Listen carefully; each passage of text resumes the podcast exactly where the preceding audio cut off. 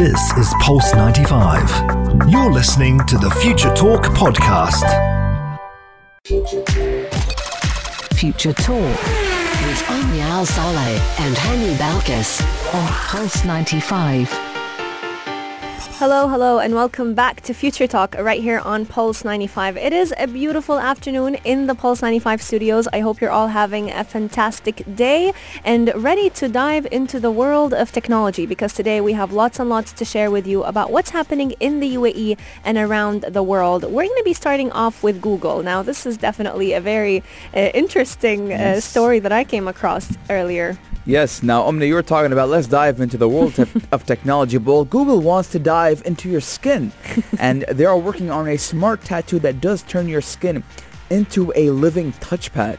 Now, this is beautiful for those who are very indecisive uh, when it comes to either getting something that has to do with their uh, drawing on their skin or, as we mentioned, smart tattoos. So I'm interested to see, are they going to be long-term or are they going to be short-term t- uh, tattoos. So we're definitely going to keep you updated on that. But staying around the world, we're talking all about Facebook because it's now going to be aiming for Zoom. It's going to be allowing its users to live broadcast large video meetings. Are we getting any jealousy between Zoom and Facebook now? Now that is a that, that is a weird uh, proposition that Facebook is doing because uh, we know that they they have their own video platform. They have their hmm. own video calling platform. So uh, I, am trying to wonder what Zoom, ha- what Facebook has in mind for Zoom. But uh, I mean, I guess we have to find out today. Absolutely. Coming up on Future Talk as well, we're going to be going all the way to outer space because earlier this month we got to celebrate the launch of the Hope probe to outer space all the way to Mars. But what the, how does space technology work? You know, we're constantly looking at rovers, looking at robotics, thinking that they are the machines behind all these missions, but software has a huge uh, side and role to play in that game. So how does software technology impact space exploration and on-orbit servicing, we're going to be speaking to Zeid Tayeb, who is actually the CEO and co-founder of the startup that develops software technology for space robotics. Very exciting stuff to talk about, especially when it comes to space, because not only do us at Future Talk talk about what's happening in the world, in the UAE and Sharjah, mm-hmm. but we also go all the way to space. Absolutely. Keep Pulse 95 locked. We'll be right back. You're listening to Pulse 95. Daily digital news. Bits and bytes connect our world. Bits and bytes do connect our world, but what if we told you they can connect into your skin and turn your skin into a living touchpad? Now, Google is one of the biggest tech giants on the planet, and they've always done innovative stuff, but now we're talking about they're kind of going away from space and, and, and the world and coming back to us humans and our skin because Google is working on smart tattoos that when applied to the skin will transform the human body into a living touchpad which will be used via embedded sensors. Now part of Google research is the wearable project which is called SkinMarks that use rub-on tattoos. Now the project is an effort to create the next generation of wearable technology devices. Now we always have been wearing techno- wearable devices. We have the smart, uh, the, the smart watches, Apple watches, smart rings. smart rings, smart necklaces, even smart dresses and T-shirts. But now wearable technology is going straight onto our skin. I mean, this is one of the most unusual stories that I've come across because it reminds me a lot of our childhood stick-on, stick-on tattoos that we used to collect out of magazines. But now technology is definitely changing this up. And we're going to be telling you exactly how do these tattoos work. So basically, they are sensor driven and they're going to be applied to any part of the body that you choose. Now, these sensors can then be triggered by traditional touch or swipe gestures like we perform on smartphones. So your body will will basically become a smartphone that you can swipe on uh, and those few gestures are more specific to working on the skin's surface. So you could basically squeeze the area around the tattoo or bend your fingers or limbs to activate the sensors. Now the researchers at Saarland University in Germany who were actually the team behind those smart tattoos uh, actually wrote that there are so many benefits of using skin as an interface, which is definitely interesting to hear. Um, one of those benefits is actually actually tapping into the fine motor skills that human beings naturally have. And this is what we try and apply on robotics. But now we're kind of bringing robots to our own skin. Yes, now the project is entirely, partly funded, not entirely, Yeah. through Google Faculty Research Awards. Now, interacting with your own skin and limbs also means you can do it without looking because who doesn't know their own body? Who doesn't True. know their own skin? Now, the tattoos are actually made by screen printing conductive ink onto tattoo paper and then applying it on your skin. Now, some of the prototype tattoos do include cartoon drawings or even light up displays. Now, I am very excited to see. Now, you were talking about Omnia about this is great if you're indecisive because Yeah. you can always change it. Absolutely. So what's interesting about it is uh, they also come with different thickness. So you can actually pick and choose how thick you want the, the ink to be. You can also choose complicated drawings because now you're not going to be uh, worried of any human error. It's not a human painting or drawing on your skin. It's more or less of a ready-made tattoo that you're simply pasting on your skin. Now, I'm wondering, Omnia, if you could have like a remote control embedded on your uh, on your skin. You're starting to think like Elon Musk now. like like on your skin, and just like if you want to change the TV channel, just be like like that, like that. I wouldn't be surprised because they, the Google team actually did mention that they were working on swipes and gestures Yeah. to be able to activate this. I believe this isn't for personal use, though. I believe it's for professional use, maybe even all the way into space exploration. Maybe astronauts could use it.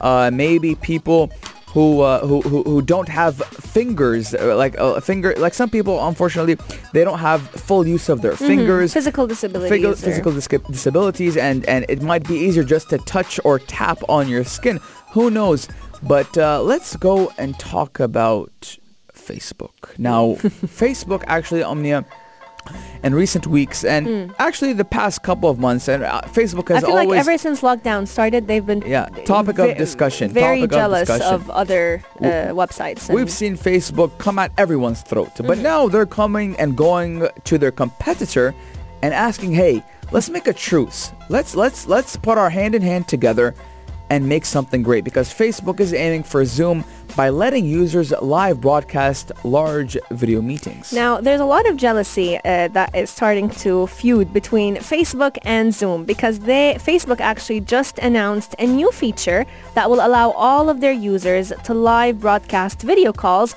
with up to 50 participants. So soon enough, Facebook may just become the new Zoom. Now, the ability to live broadcast messenger room calls could also pose a huge threat uh, on Zoom because this basically means users will be able to live stream video calls to services other than Facebook. So we're talking about Google's YouTube and Amazon's Twitch. Now this is definitely combining the company's Facebook live video streaming product and the Messenger Room uh, video calling product that was actually just launched a few months ago. Yes, Omnia. Now, why is this so important? Mm-hmm. Now, we know when there's a, a conference going on, you would physically have to go to that concert conference True. to watch a couple of the greatest minds or something or someone talking about something important, Mm-hmm. and you have to be physically physically be there. But Mm. with COVID-19, there's a lot of restrictions.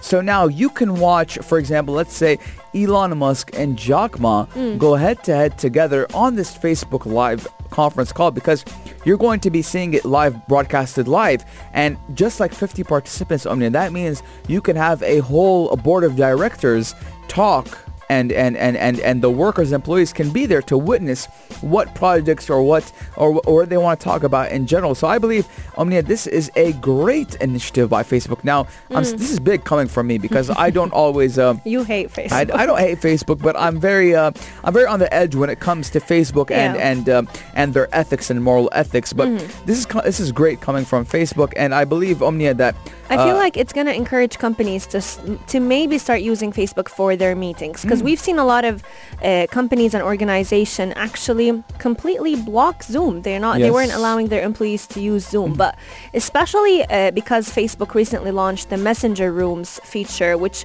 will basically allow people to kind of get into like a Zoom meeting room, but in on Facebook's platform. And with this, uh, also allowing them to broadcast that call from their profile, uh, a Facebook page or a Facebook group, those users will actually be able to control exactly Mm. who participates in the call. They can add or remove participants, which is definitely also preventing another uh, drawback bombing. with Zoom, Zoom bombing. Yes. Now, Omnia, I like that you talked about how a lot of companies uh, in, in the U.S. and around the Were world banning, have were yeah. banning Zoom.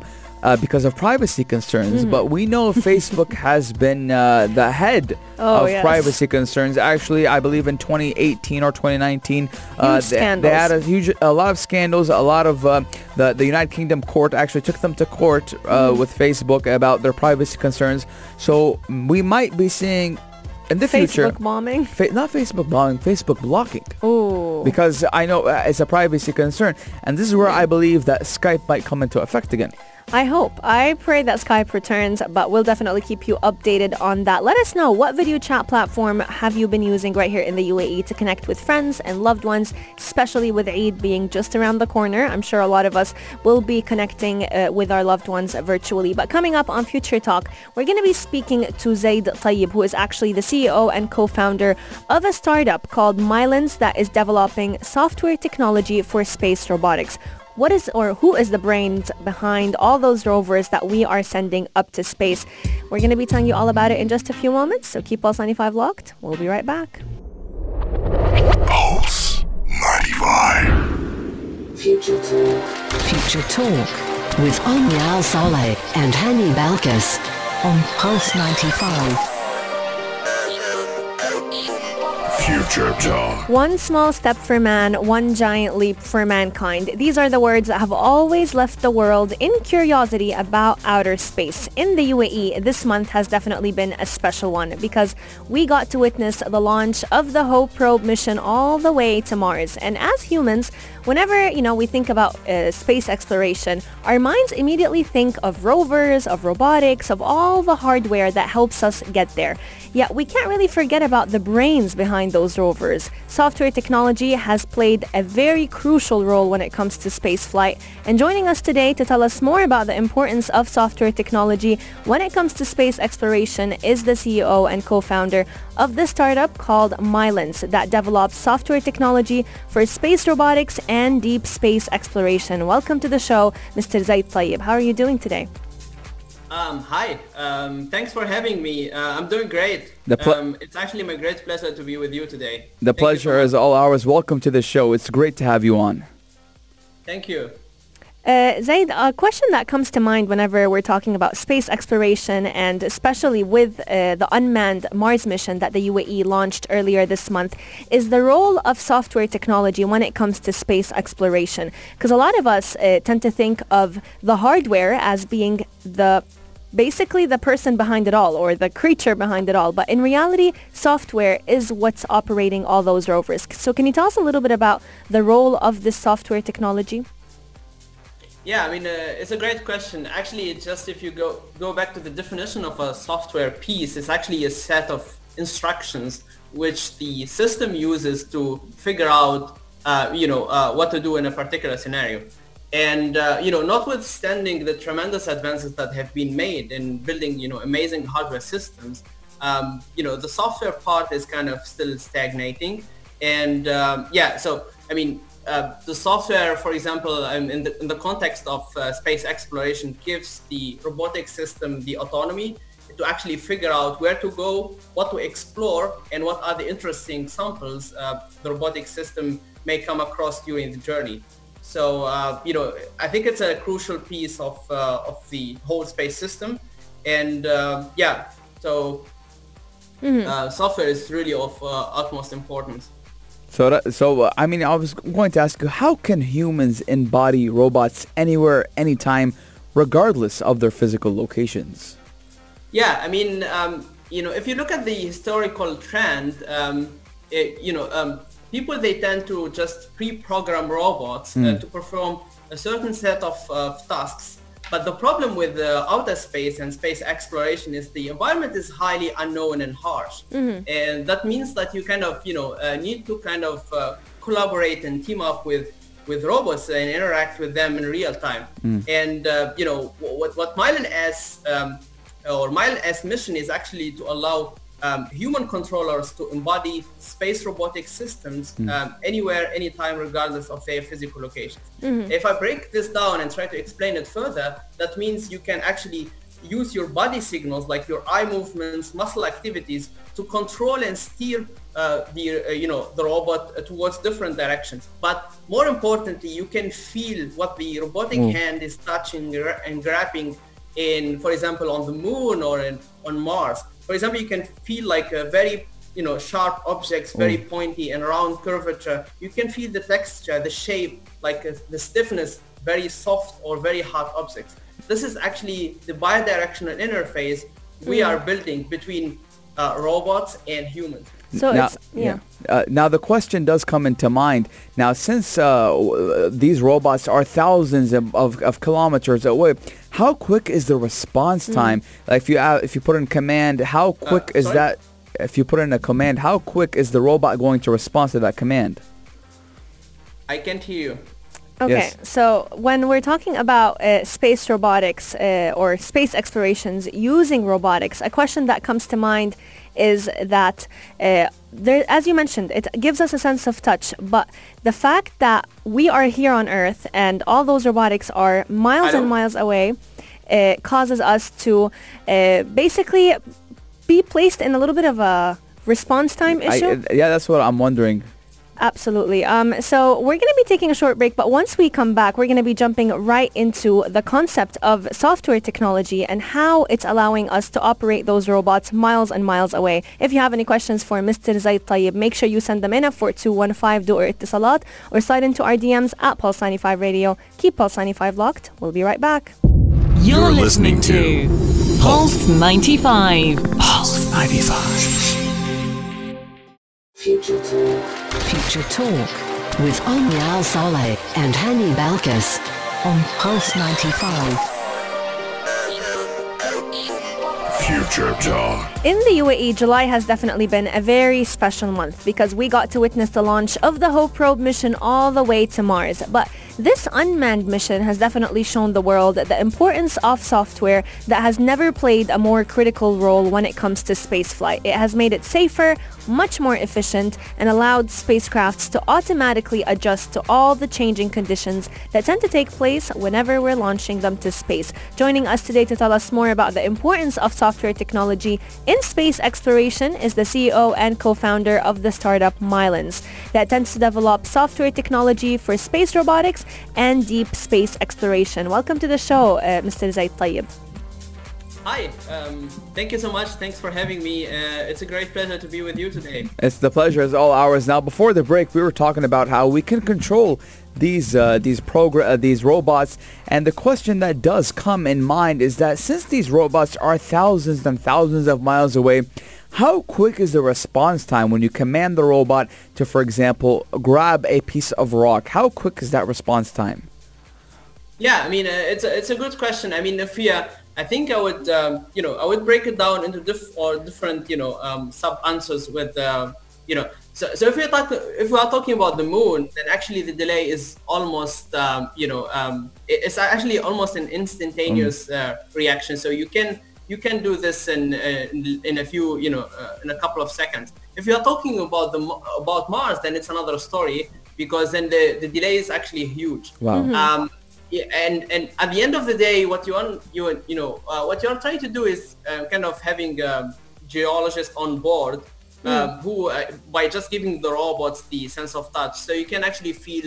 Um, or the geologist who is sitting here at the terrestrial station can feel the texture, the shape, um, you know, of the samples the robot is is, is picking um, throughout the journey. Absolutely. Um, and speaking of being able to feel things all the way from Earth, from Earth, and if that robot is up in space, we're basically feeling what they are experiencing. Um, what other capabilities does the software give to those robots apart from the sense of touch? Can we basically possibly one day smell space, let's say, from Earth?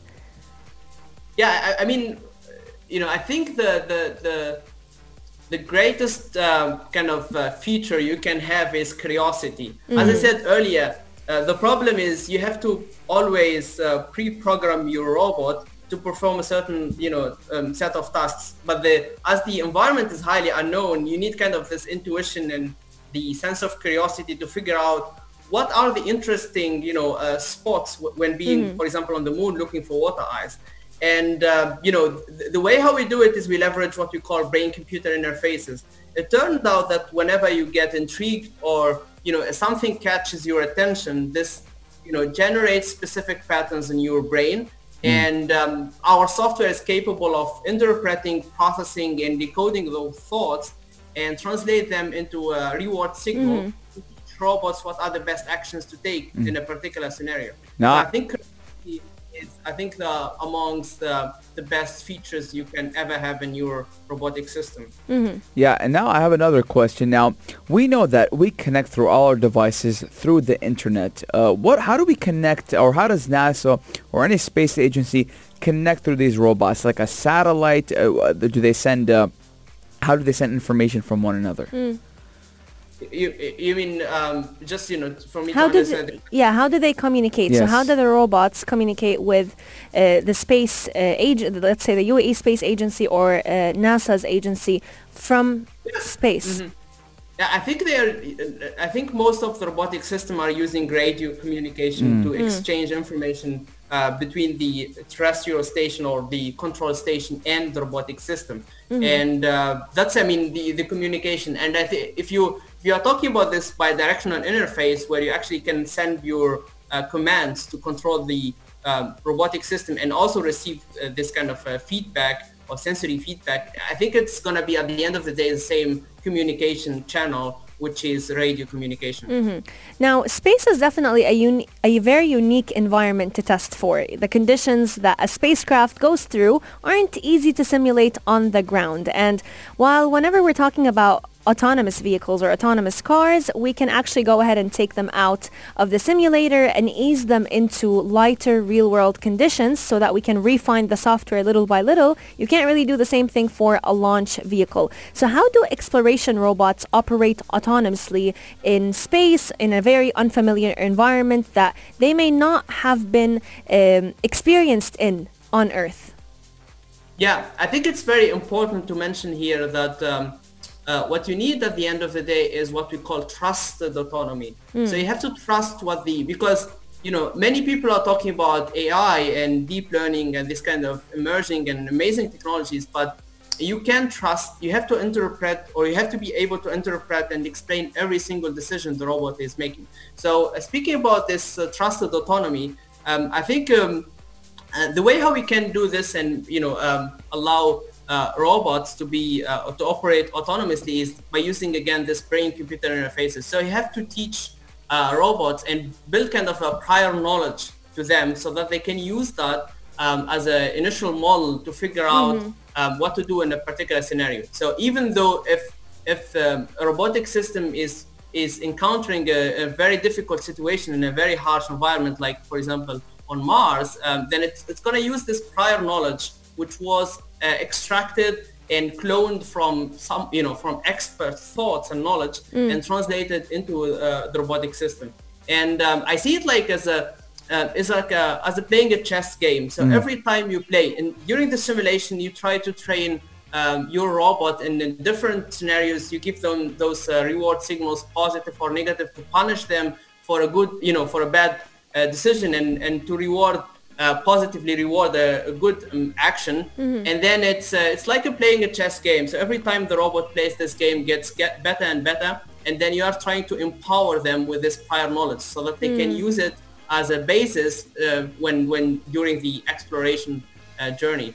Absolutely, definitely uh, interesting to see how robots can be treated a lot like how we treat our children. You know, reward them for the good actions and uh, teach them what bad actions uh, consequences they will receive. Coming up on Future Talk, we're also going to be discussing with Mr. Zeid Tayeb uh, all about fully autonomous spacecrafts. Is it the right move? Is it a bit risky for humans to go ahead and trust? Uh, so if you have any questions for him, 4215 Dual Salat or at our Pulse 95 radio on Instagram.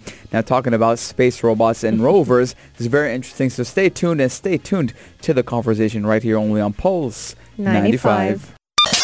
You're listening to Pulse 95. Pulse 95. Future Talk with Omnial Saleh and Hani Balkis on Pulse 95. Future Talk. One small step for man. Uh, s- one st- small step for I Man. man, and one, One giant, giant step leap. for mankind. Leap for mankind. I don't know why I messed that up. You you're the one who keeps remi- uh, reminding me I, of I, it. you know, you know, uh, when you keep talking about it and you keep rethinking the scenario True. in your head, you mess it up. I, I had a little bit one small step for man, one giant leap, leap for, for mankind. Yes, indeed. And today joining us to give us a little bit of a behind the scenes of how do space rovers operate, how do spacecrafts function using uh, software technology is Zeid Tayeb, who is the CEO and co-founder of the startup MyelinS that develops software technology for space robotics and deep space exploration. Uh, Mr. Zeid, nowadays, a few errors in over 1 million lines of code could spell the difference between mission success and mission failure in space exploration. So a human pilot could definitely override any of the issues and glitches that tend to happen uh, with space missions. Some of these errors could actually end the space mission altogether. So the question to you is, is going fully autonomous the right move? Because a lot of NASA experts tend to believe that we can't really fully trust rovers just yet. Yeah, think it's a, it's a very interesting question. I mean, uh, uh, would I would see it the way that we kind of you know stick to this semi-autonomy um, you know uh, uh, kind of uh, feature so that you, you you train your robot and you empower it with this kind of trusted autonomy but you still or the human controller um, still acts as a high level uh, supervisor uh, w- you know who gives uh, kind of um, instructions whenever it's needed when something is is is going wrong or just you know to kind of adjust a bit the um, the decision of the robotic system. Yeah. So I would I would see this is as a compromise between you know uh, because NASA has been very reluctant and also the UAE Space Agency and uh, other space agencies have been very reluctant um, to just you know go with fully autonomous systems. So I think a, a compromise would be to to have this semi-autonomy um, on board. So you leave the robot makes uh, or takes the decisions um, they want to take, and you act as a just you know um, to you know as a supervisor to guide and correct uh, uh, wrong decisions. Absolutely. Uh, so, apart from space exploration, a lot of rovers and software technologies have been used uh, when it comes to on-orbit servicing. Can you tell us a little bit more about that? Yeah, I mean, uh, one of the questions that have kept me awake so many nights is if everything can be repaired and refueled, uh, so why not satellites? And uh, I think we are we we are um, you know uh, witnessing um, you know great um, advances in when it comes to um, on-orbit satellite servicing. So nowadays um, we are talking about satellites that can repair others and refuel them, deorbit them uh, when they are expired.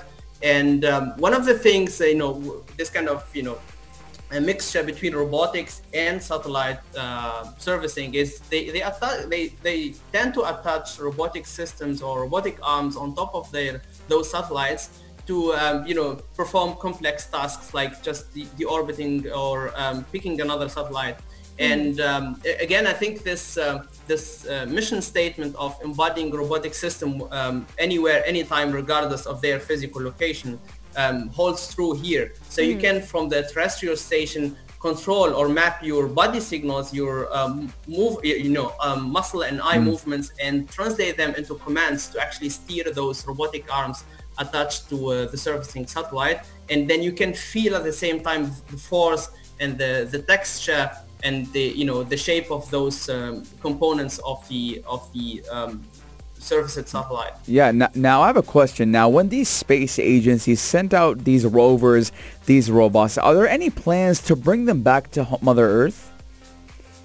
Um, I mean, to be honest, I think no. I mean, the direct answer would probably be no. Hmm. Um, so I think, uh, uh, you know, robots are used uh, as a first, you know, as a stepping stone to explore um, Yes. other planets and to figure out, um, you know, um, or look for uh, ancient uh, signs of life. But I think uh, uh, there is no need or uh, the, the big space agencies, they have no interest in, in getting those robotic systems back, but they probably they have strong interest in getting samples, cache samples from those uh, explored environments. Um, and, and speaking about NASA and the Perseverance uh, uh, rover Yeah. mission, I think they will yeah, they are aiming to bring um, samples back from Mars by 2026 using a satellite uh, launched by the European Space Agency. Um, so th- I think the robotic system is just used as a you know as a cornerstone, and then once we are uh, pretty sure that everything is fine, we have all you know um, the uh, infrastructure and all the guarantees that we can send humans to uh, you know explore Mars, then we will do it. So Absolutely. um, yeah. Mm, and we've definitely seen that uh, with the UAE as well, because the Hope probe was actually launched to space to basically collect information about the Martian atmosphere, helping us learn about more about Mars, but also about the atmosphere right here on Earth. So it's definitely interesting to see how it's going to be orbiting for, I'm, I'm guessing, about three years uh, around Mars, collecting different samples and information that we can actually Put it to good use and Yeah. maybe one day make our step on Mars. Absolutely. We do have plans to make Mars hopefully a habitable place for us by 2117. Mr. Zeid Tayeb, think? Yeah. I think the beauty of it um, is that they're gonna make all the collected data and information publicly available Yes. so that other researchers can use it and inspire uh, you know the next generation to use this information you know um, free of charge and I think this is the amazing um, you know thing behind this whole mission is uh, you know pushing uh, the envelope of um, space um, exploration science and getting you know uh, or and inspire the next generation So, uh, Absolutely. Bringing back the I'm really golden impressed. age. I- I'm really impressed, and I, I, I can see that the UAE um, has become a magnet which you cannot demagnetize when it comes to space uh, technologies. Abs- Hundred absolutely. percent. Thank you for your time coming on to this show, but this does end Future Talk. Yeah, sure, sure. Yes. Uh, thank you so much, and um, yeah. You've, so, uh, you've, It- it you've enlightened us about Giving us- software technology. Giving us some insight on some things that I never fully understood. yeah, sure. Um, thank you so much, and uh, looking forward to uh, future talks and um, you know chats about this. Yes, Um, indeed. Nice It's wordplay, to be honest.